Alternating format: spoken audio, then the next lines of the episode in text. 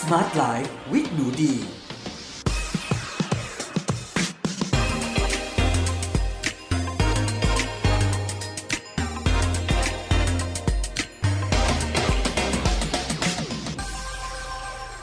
วัสดีค่ะ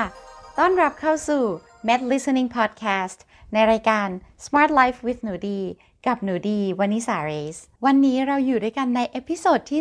14 แล้วนะคะ ในหัวข้อที่ชื่อว่า นอน แล้วผอม จริงเหรอ เดี๋ยวมาคุยกันค่ะว่า การที่เรานอนอย่างมีคุณภาพนะคะ สามารถทำให้เราผอมขึ้นได้จริงหรือเปล่า แล้วถ้ามันจริง มันผอมขึ้นด้วยกลไกอะไรของร่างกาย อันนี้เป็นเรื่องที่น่าสนใจมาก ๆ เลยนะคะ แล้วก็คิดว่าหลาย ๆ คนที่ฟังอยู่ตอนนี้แล้วคิดว่า เอ้ย ฉันลดความอ้วนมาตั้งหลายวิธีแล้วเสียเงินเสียทองเยอะแยะมากมาย โอ้ยทรมานมากเลย ถ้าแค่นอนแล้วผอมขึ้นได้จริง ๆ เนี่ย เออ จะจัดเวลามานอนอย่างมีคุณภาพเพิ่มสักวันละชั่วโมงสองชั่วโมงเนี่ยก็น่าจะดีเหมือนกัน เออ จะเป็นไปได้ยังไงนะคะ เดี๋ยวเรามาคุยกันค่ะสำหรับเรื่องราวของการนอนนะคะ ถ้าเราศึกษาในเรื่องของวิทยาศาสตร์เกี่ยวกับร่างกายมนุษย์เนี่ยค่ะ เราก็จะพบว่า การนอนอย่างถูกต้องตามเวลานะคะ ที่ร่างกายของมนุษย์เนี่ยออกแบบมาให้นอนและตื่น รวมถึงวิธีการที่ทำให้ตัวเราอะค่ะสามารถนอนหลับอย่างมีคุณภาพนะคะ เพื่อทำให้ฮอร์โมนของเราเนี่ยค่ะสามารถที่จะหลั่งออกมาตามเวลาที่เขาควรจะหลั่งรวมถึงการฟื้นฟูร่างกายนะคะ แล้วก็ทำให้ร่างกายเนี่ยค่ะสามารถที่จะเยียวยาตัวเองได้ แล้วก็สามารถที่จะทำให้เราเนี่ยผอมลงได้จริง ๆ ค่ะ คือการนอนหลับเนี่ยค่ะสามารถช่วยในการลดความอ้วนได้จริง ๆ ค่ะ แต่ไม่ใช่ว่านอนพร่ำเพรื่อนอนตลอดเวลาไหนๆฉันจะลดความอ้วนบอกว่าโอ้หลับแล้วนี่ผอมได้จะหลับทั้งวันทั้งคืนเลยเนี่ยมันจะยิ่งผอมกันไปใหญ่ไม่ใช่นะคะ คือการนอนเยอะเกินไปก็ไม่ดี น้อยเกินไปก็ไม่ดี นอนในเวลาที่ผิดจากที่ร่างกายมนุษย์ ซึ่งเป็นสัตว์กลางวันนอนเนี่ยก็ไม่ดีเหมือนกันนะคะ เพราะฉะนั้นเดี๋ยวเรามารู้จักกับวิธีการที่เราจะนอนแล้วได้ประโยชน์มากที่สุดเลยค่ะ ทีนี้นะคะ ก็ขอตอบคำถามเลยอย่างที่พูดไปเมื่อสักครู่นะคะ การนอนทำให้ผอมได้ไหมนะคะ นอนอย่างถูกต้องทำให้ผอมได้ค่ะ แล้วก็ การผอมมาด้วยกลไกนี้ค่ะ เหตุผลที่เรานอนดีนะคะ แล้วเมื่อเรานอนดีเนี่ยสามารถทำให้เราผอมขึ้นได้เนี่ยค่ะ เป็นเพราะว่าระหว่างที่เรานอนหลับเนี่ยค่ะ ร่างกายของเราเนี่ยจะหลั่ง growth hormone ออกมานะคะ ตัว growth hormone เนี่ยค่ะเป็นฮอร์โมนที่มีหน้าที่สำคัญ 2 ประการค่ะ อันที่ 1 ก็คือซ่อมแซมเซลล์ที่สึกหรอ แล้วก็ฟื้นฟูร่างกายนะคะ อย่างเวลาที่เราพูดถึงเด็ก ๆนะคะ หรือว่าวัยรุ่นเนี่ย เราจะบอกว่าเขาต้องนอนให้ดีมากๆ เพราะว่าในวัยเด็ก การที่เด็กนอนหลับดีเนี่ยค่ะแล้วก็นอนเพียงพอเนี่ยจะทำให้ร่างกายของเขาเจริญเติบโตได้ดีนะคะ สมกับชื่อของ growth hormone เลยเนาะคือฮอร์โมนที่เกี่ยวข้องกับการเจริญเติบโตค่ะ แต่ว่าในอีกมุมหนึ่งก็คือเกี่ยวข้องกับความอ่อนเยาว์และการฟื้นฟูด้วยนะคะ แล้วก็เเกี่ยวกับวัยรุ่นนะคะ วัยรุ่นที่นอนหลับอย่างมีคุณภาพในตอนกลางคืน ก็จะทำให้เขาเนี่ยค่ะ สูงได้ตามที่เขาควรจะสูงนะคะทำให้การเจริญเติบโตของเขาดี ทีนี้เมื่อเราเป็นคนวัยกลางคนหรือว่าเข้าสู่วัยปลายของชีวิตเนี่ยค่ะ อีกหน้าที่หนึ่งของ growth hormone นะคะ ก็คือมีหน้าที่เผาผลาญไขมันสะสมให้เป็นพลังงานค่ะ ร่างกายของเรานะคะ เผาผลาญพลังงานเนี่ยในเวลานอนหลับเนี่ยนะคะถึง 300 กิโลแคลอรี่เลย ซึ่งอันนี้เนี่ยก็มาจากการทำงานของ growth hormone นั่นเองค่ะ ซึ่งอยู่ภายใต้เงื่อนไขที่บอกว่าต้องเป็นการนอนอย่างมีคุณภาพเท่านั้นนะคะ ซึ่งถ้าเรานอนน้อยหรือนอนคุณภาพไม่ดีพอเนี่ยค่ะ ร่างกายของเราเนี่ยจะหลั่งโกรทฮอร์โมนเพียง 30%เท่านั้นเองนะคะ ก็หมายความว่าวันหนึ่งเนี่ย เราก็จะเหลือไขมันอยู่ประมาณ 200 กิโลแคลอรี่ที่ไม่สลายตัว แล้วก็สะสมอยู่ในร่างกาย เมื่อเรานอนอย่างไม่มีคุณภาพค่ะ ราะฉะนั้นนะคะสำหรับคนที่ต้องการหุ่นดี แล้วก็มีการหุ่นดีระยะยาวรวมถึงสุขภาพดีด้วยนะคะ เราจะต้องให้ความสำคัญกับกระบวนการสลายไขมันระหว่างนอนหลับ ซึ่งมาจากการทำงานของ growth hormone เนะคะ ให้ไม่น้อยไปกว่าการดูแลอาหาร และการออกกำลังเลยนะคะ เพราะว่าการที่เรานอนหลับพักผ่อนอย่างเพียงพอเนี่ยก็จะทำให้ growth hormone ทำงานได้เต็มที่นั่นเองค่ะ ทีนี้นะคะสำหรับ episode ที่ 14 วันนี้นะคะดีจะต้องขอ reference หนังสือ 3 เล่มนะคะ ซึ่งเล่มหนึ่งเขียนโดยแพทย์ชาวไทยนะคะ แล้วก็มีอีก 2 เล่มนะคะ ที่แปลจากภาษาต่างประเทศค่ะ อันหนึ่งก็แปลจากภาษาญี่ปุ่นนะคะ แล้วอีกอันหนึ่งก็แปลจากภาษาจีนนะคะ จากประเทศไต้หวันค่ะสำหรับหนังสือเล่มแรกนะคะ ที่อยากแนะนำให้ลองหยิบมาอ่านกันนะหนูดีว่าทั้ง 3 เล่มนี้ดีหมดเลยนะคะ เล่มแรกมีชื่อว่าแค่นอนดีก็ผอมได้นะคะ เขียนโดยคุณซาโตเคอิโกะนะคะอันนี้อยู่ของสำนักพิมพ์ Amarin Health ค่ะหนังสือเล่มนี้นะคะ จะพูดถึงประเด็นว่าแค่นอนดีมีคุณภาพใคร ๆ ก็ผอมลงได้เดือนละ 1 กิโลกรัมเลยทีเดียวนะคะสำหรับเล่มที่ 2 นะคะ มีชื่อว่ายิ่งนอนยิ่งผอมค่ะ Slim Down While You Sleep นะคะ พบกับมหัศจรรย์แห่งนิทราบำบัดที่ จะเปลี่ยนผู้หญิงทุกคนให้หุ่นดีผิวสวยหน้าใสสมองไบรท์นะคะ อันนี้ก็เป็นของสำนักพิมพ์อมรินสุขภาพนะคะ แปลจากภาษาจีนค่ะและอันสุดท้ายนะคะ เล่มสุดท้ายเลยค่ะ มีชื่อว่า นอนถูกวิธีสุขภาพดีตลอดชีวิตนะคะ มหัศจรรย์แห่งการนอนถูกและนอนเป็น ไม่ป่วยไม่อ้วนไม่แก่ไม่หลงลืมดูอ่อนกว่าวัยและอายุยืนยาวนะคะ เขียนโดยคุณหมอแอมค่ะนายแพทย์ตานุพล วิรุณการุณนะคะ อันนี้ก็เป็นหนังสือที่นอกจากอ่านแล้วได้ความรู้แล้วนะคะ ก็ยังได้บุญด้วยค่ะทุกคนเล่มนี้มีมูลค่า 195 บาทนะคะ แต่คุณหมอเขียนไว้ที่หน้าปก หนังสือเลยนะคะ นี่เป็นของ Amarin Health เช่นกันนะคะ เขียนว่าขอมอบค่าลิขสิทธิ์ทั้งหมดแก่มูลนิธิเวชดุสิตในพระอุปถัมภ์ของสมเด็จพระเจ้าพี่นางเธอเจ้าฟ้ากัลยาณิวัฒนากรมหลวงนราธิวาสราชนครินทร์ค่ะ ก็ถือว่าคุณจะได้ความรู้ในเรื่องของการนอนหลับไปพร้อมกับการทำบุญเลยค่ะ ทีนี้นะคะมาดูกันหน่อยว่า เวลาที่เรานอนหลับเนี่ยค่ะ แล้วดีหมายความว่ายังไง และเราต้องดูแลชีวิตของเรานะคะ ตลอดทั้งวันอย่างไรบ้างที่ทำให้เราเนี่ยค่ะสามารถนอนหลับได้ดีในเวลากลางคืนค่ะ อันดับแรกนะคะ ช่วงเวลาของการนอนเนี่ยสำคัญมาก ๆ เลยค่ะ เพราะว่า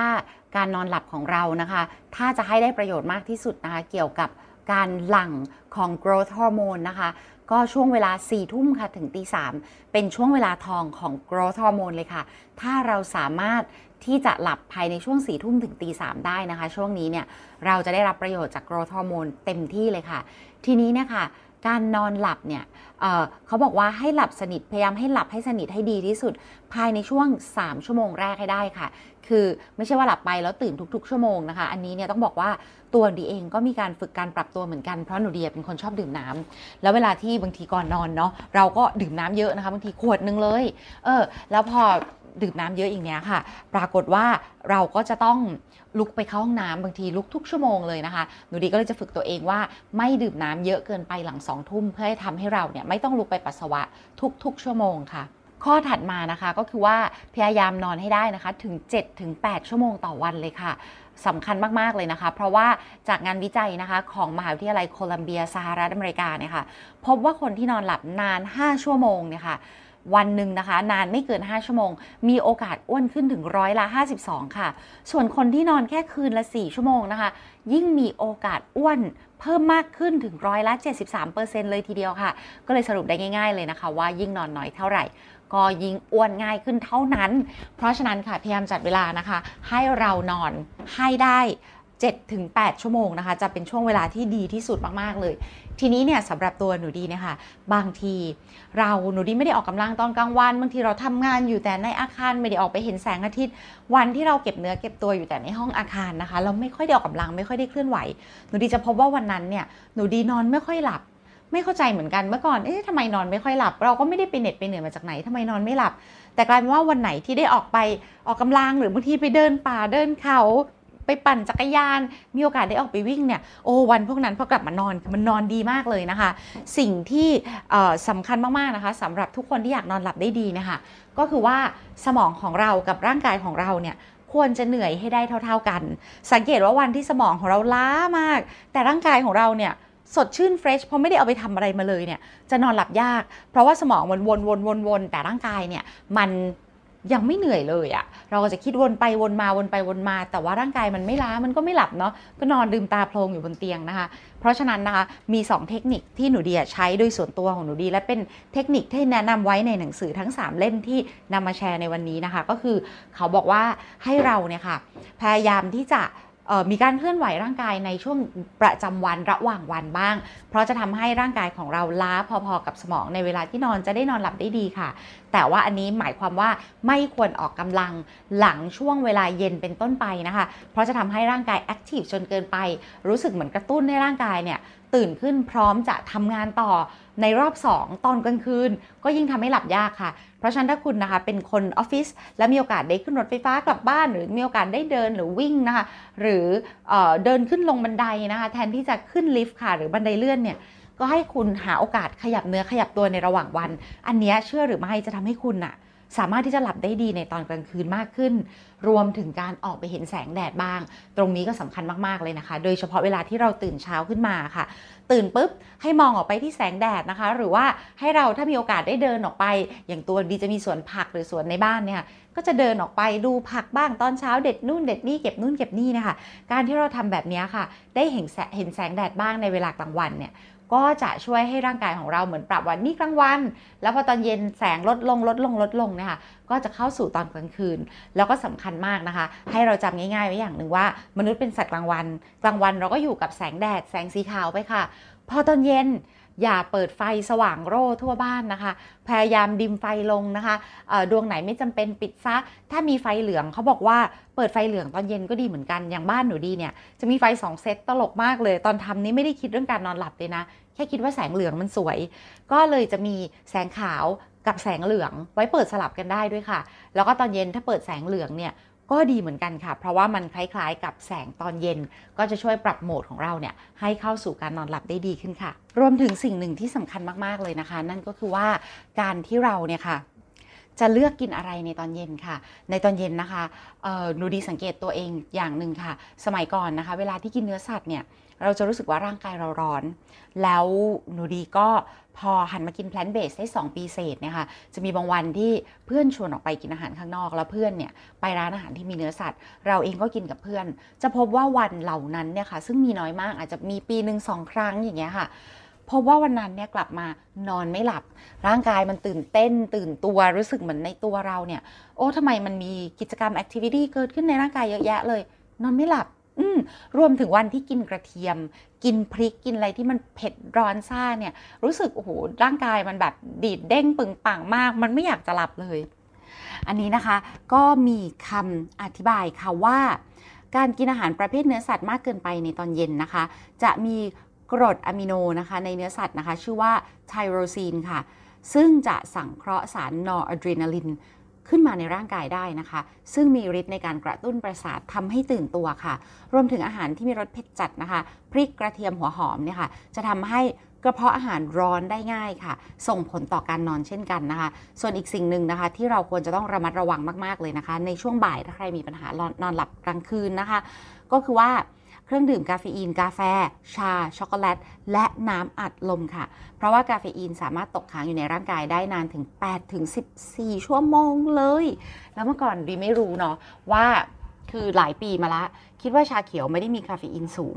ก็จะเลี่ยงกาแฟตอนบ่าย แต่กินชาเขียวค่ะ ซึ่งโอ้โหคืนจำได้ว่าคืนนั้นนะกินชาเขียวไปตอนเย็นๆนะเป็นชาเขียวแบบชงผงเลยนะคะ ก็ค่อนข้างเข้มข้น ปรากฏว่า ตีหนึ่งตีสองแล้ว เราก็ยังรู้สึกสดชื่นอยู่นะคะ โอ้โห ไปเสิร์ชวันรุ่งขึ้น ชาเขียวคาเฟอีนสูงไหมคาเฟอีนสูงมากนะคะรวมถึงน้ำอัดลมก็มีคาเฟอีนเช่นกันนะคะ ก็อยากให้ระมัดระวังนะคะ ถ้าใครยังไม่เคยโดนฤทธิ์ของชาดำหรือชาเขียวตอนเย็นๆเนี่ยโอ้บางทีมันดีดยิ่งกว่ากาแฟอีก ก็ต้องระวังแล้วก็หลีกเลี่ยง ถ้าเราเป็นคนที่มีปัญหาว่านอนหลับยากอยู่แล้ว ส่วนอาหารที่มีคาร์โบไฮเดรตที่ดีนะคะ ก็เหมาะจะเป็นอาหารเย็นมากๆเลยค่ะ เพราะว่าคาร์โบไฮเดรตเนี่ยก็จะช่วยเราในการกล่อมหลับด้วยค่ะ หนูดีก็เลยมักจะไม่กิน load โปรตีนเยอะมากเกินไปตอนเย็น แล้วก็มาเน้นคาร์โบไฮเดรตมากกว่าค่ะคาร์โบไฮเดรตที่หนูดีชอบมากๆเลยนะคะ ก็จะเป็นในกลุ่มมันหวาน ฟักทองค่ะ มันฝรั่งค่ะ เป็นของที่หรือว่าธัญพืชต่างๆ สิ่งเหล่านี้ค่ะจะช่วยให้ร่างกายของเราเนี่ยมีความสงบนะคะ แล้วก็ถูกกล่อมให้หลับได้อย่างมีคุณภาพค่ะ แล้วก็ที่สำคัญที่สุดนะคะ หลายๆ คนอาจจะต้องระมัดระวังตัวหนูดีเองเนี่ยขอแชร์ประสบการณ์ก็คือหนูดีเอ่อ มีภาวะกรดไหลย้อนนะคะ หรือว่าเป็นโรคกรดกรดไหลย้อนเนาะก็มาจากพฤติกรรมในอดีตนะคะ ตอนที่ไปอยู่อิตาลีหนึ่งเดือน แล้วก็หนูได้กินอาหารเยอะมากนะคะ ในตอนเย็นเลยค่ะ จริง ๆ ถึงค่ำเลยค่ะ เพราะว่าประเทศนั้นเนี่ยเรากินอาหารเย็นกันค่อนข้างดึก ก็จะกินบางทีอาหารเย็นเนี่ยกินเริ่มกิน3ามทุ่มเนาะก็ไปจบเนี่ยค่อนข้างดึกทีนี้พอเสร็จแล้วเรากลับที่พักเราก็นอนเลย พอนอนเลยเนี่ยใช้ชีวิตอยู่อย่างนั้น1เดือนเต็มๆนะคะ ก็ทำให้กลับมาเมืองไทยค่ะ เจ็บคอมากมีปัญหานะคะแสบคอไอตลอดเวลา ปรากฏว่าก็เลยตรวจพบว่าตัวเองเป็นโรคกรดไหลย้อนนะคะ จากการกินแล้วนอนเข้านอนเลย ก็อยากจะให้ทุกๆ คนนะคะ ก็ระมัดระวังด้วยว่าถ้าอยากนอนอย่างมีคุณภาพนะคะ พยายามกินอาหารเย็นเนี่ยนักวิชาการหลาย ๆ ท่านนะคะ จะบอกว่ากินอาหารเย็นอย่างน้อย 3 ชั่วโมงก่อนเข้านอน แต่หนูดีพบว่าสำหรับหนูดีเนี่ยต้องไม่ต่ำกว่า 4-5 ชั่วโมงเลยค่ะ เพราะว่าเราเคยเป็นกรดไหลย้อนมาก่อนเนี่ยถ้ามันไปกระตุ้นแม้แต่นิดเดียวก็จะทำให้มันกลับมาเป็นอีกไวมากๆเลย นะคะก็เลยเไม่ว่าจะเป็นเรื่องของเวลากลางวันนะคะเวลากลางคืนทุกอย่างมันเกี่ยวข้องสัมพันธ์กันหมดเลย แล้วเราเป็นมนุษย์ที่เป็นสัตว์กลางวัน เพราะฉะนั้นเนี่ยการที่เราเข้านอนนะคะก่อนเที่ยงคืนท่องไว้ง่าย ๆ นอนก่อนเที่ยงคืนตื่นก่อนสว่างเนี่ยเป็นสิ่งที่ดีมากๆสำหรับร่างกายของเราค่ะ ตัวดีเองก็มีทิปส์นิดเดียวนะคะในการที่ทำให้เดียเข้านอนในตอนกลางคืนได้อย่างมีคุณภาพมากๆ คือ ง่วงในเวลาที่ควรจะง่วงนะคะ นั่นก็คือหนูดีบังคับตัวเองให้ตื่นตีห้าค่ะ การที่คนเราจะบังคับตัวเองให้หลับตอนกลางคืนเนี่ยมันยาก แต่ว่าการที่เราจะบังคับตัวเองให้ตื่นตอนเช้ามันง่ายกว่า ถึงแม้มันจะไม่ง่ายในวันที่เรานอนไม่พอ แต่มันก็ง่ายกว่า เพราะฉะนั้นถ้าหนูดีเริ่มมีปัญหาเเที่ยงคืนแล้วยังไม่ง่วงตีหนึ่งแล้วยังดีดเด้งอยู่เนี่ย หนูดีจะบังคับตัวเองให้กลับมาตื่นตีห้าอย่างมีวินัย ตื่นมาแล้วดีนั่งวิปัสสนาหนึ่งชั่วโมงนะคะ ก่อนที่จะไปทำงานไปออกกำลังหรือว่าลงสวนผักนะคะ ก็จะทำแบบนี้ค่ะ เพราะฉะนั้นเนี่ยดีพบว่าเมื่อเราบังคับตื่นเนี่ยถึงเวลาร่างกายมันจะเหนื่อยตอนเย็นๆเอง เราก็จะสามารถหลับได้อย่างมีคุณภาพไปเองด้วย อันนี้เป็น กฎส่วนตัวของหนูดีเลยนะคะว่าเราจะตื่นเช้าขึ้นเพื่อให้เรานอนเร็วมากขึ้นค่ะ นี่ก็เป็นความรู้นะคะที่อยากมาแชร์กับทุกๆ คนว่าการนอนนะคะ ให้ดีเนี่ยก็สามารถทำให้เราผอมได้นะคะ ช่วยในการลดน้ำหนักทำให้สุขภาพดี เพราะเราจะได้ประโยชน์จาก growth hormone ที่ช่วยในการเผาผลาญไขมันสะสมได้ค่ะ ในหนังสือนะคะ แค่นอนดีก็ผอมได้ เขาก็ย้ำมาเลยนะคะว่า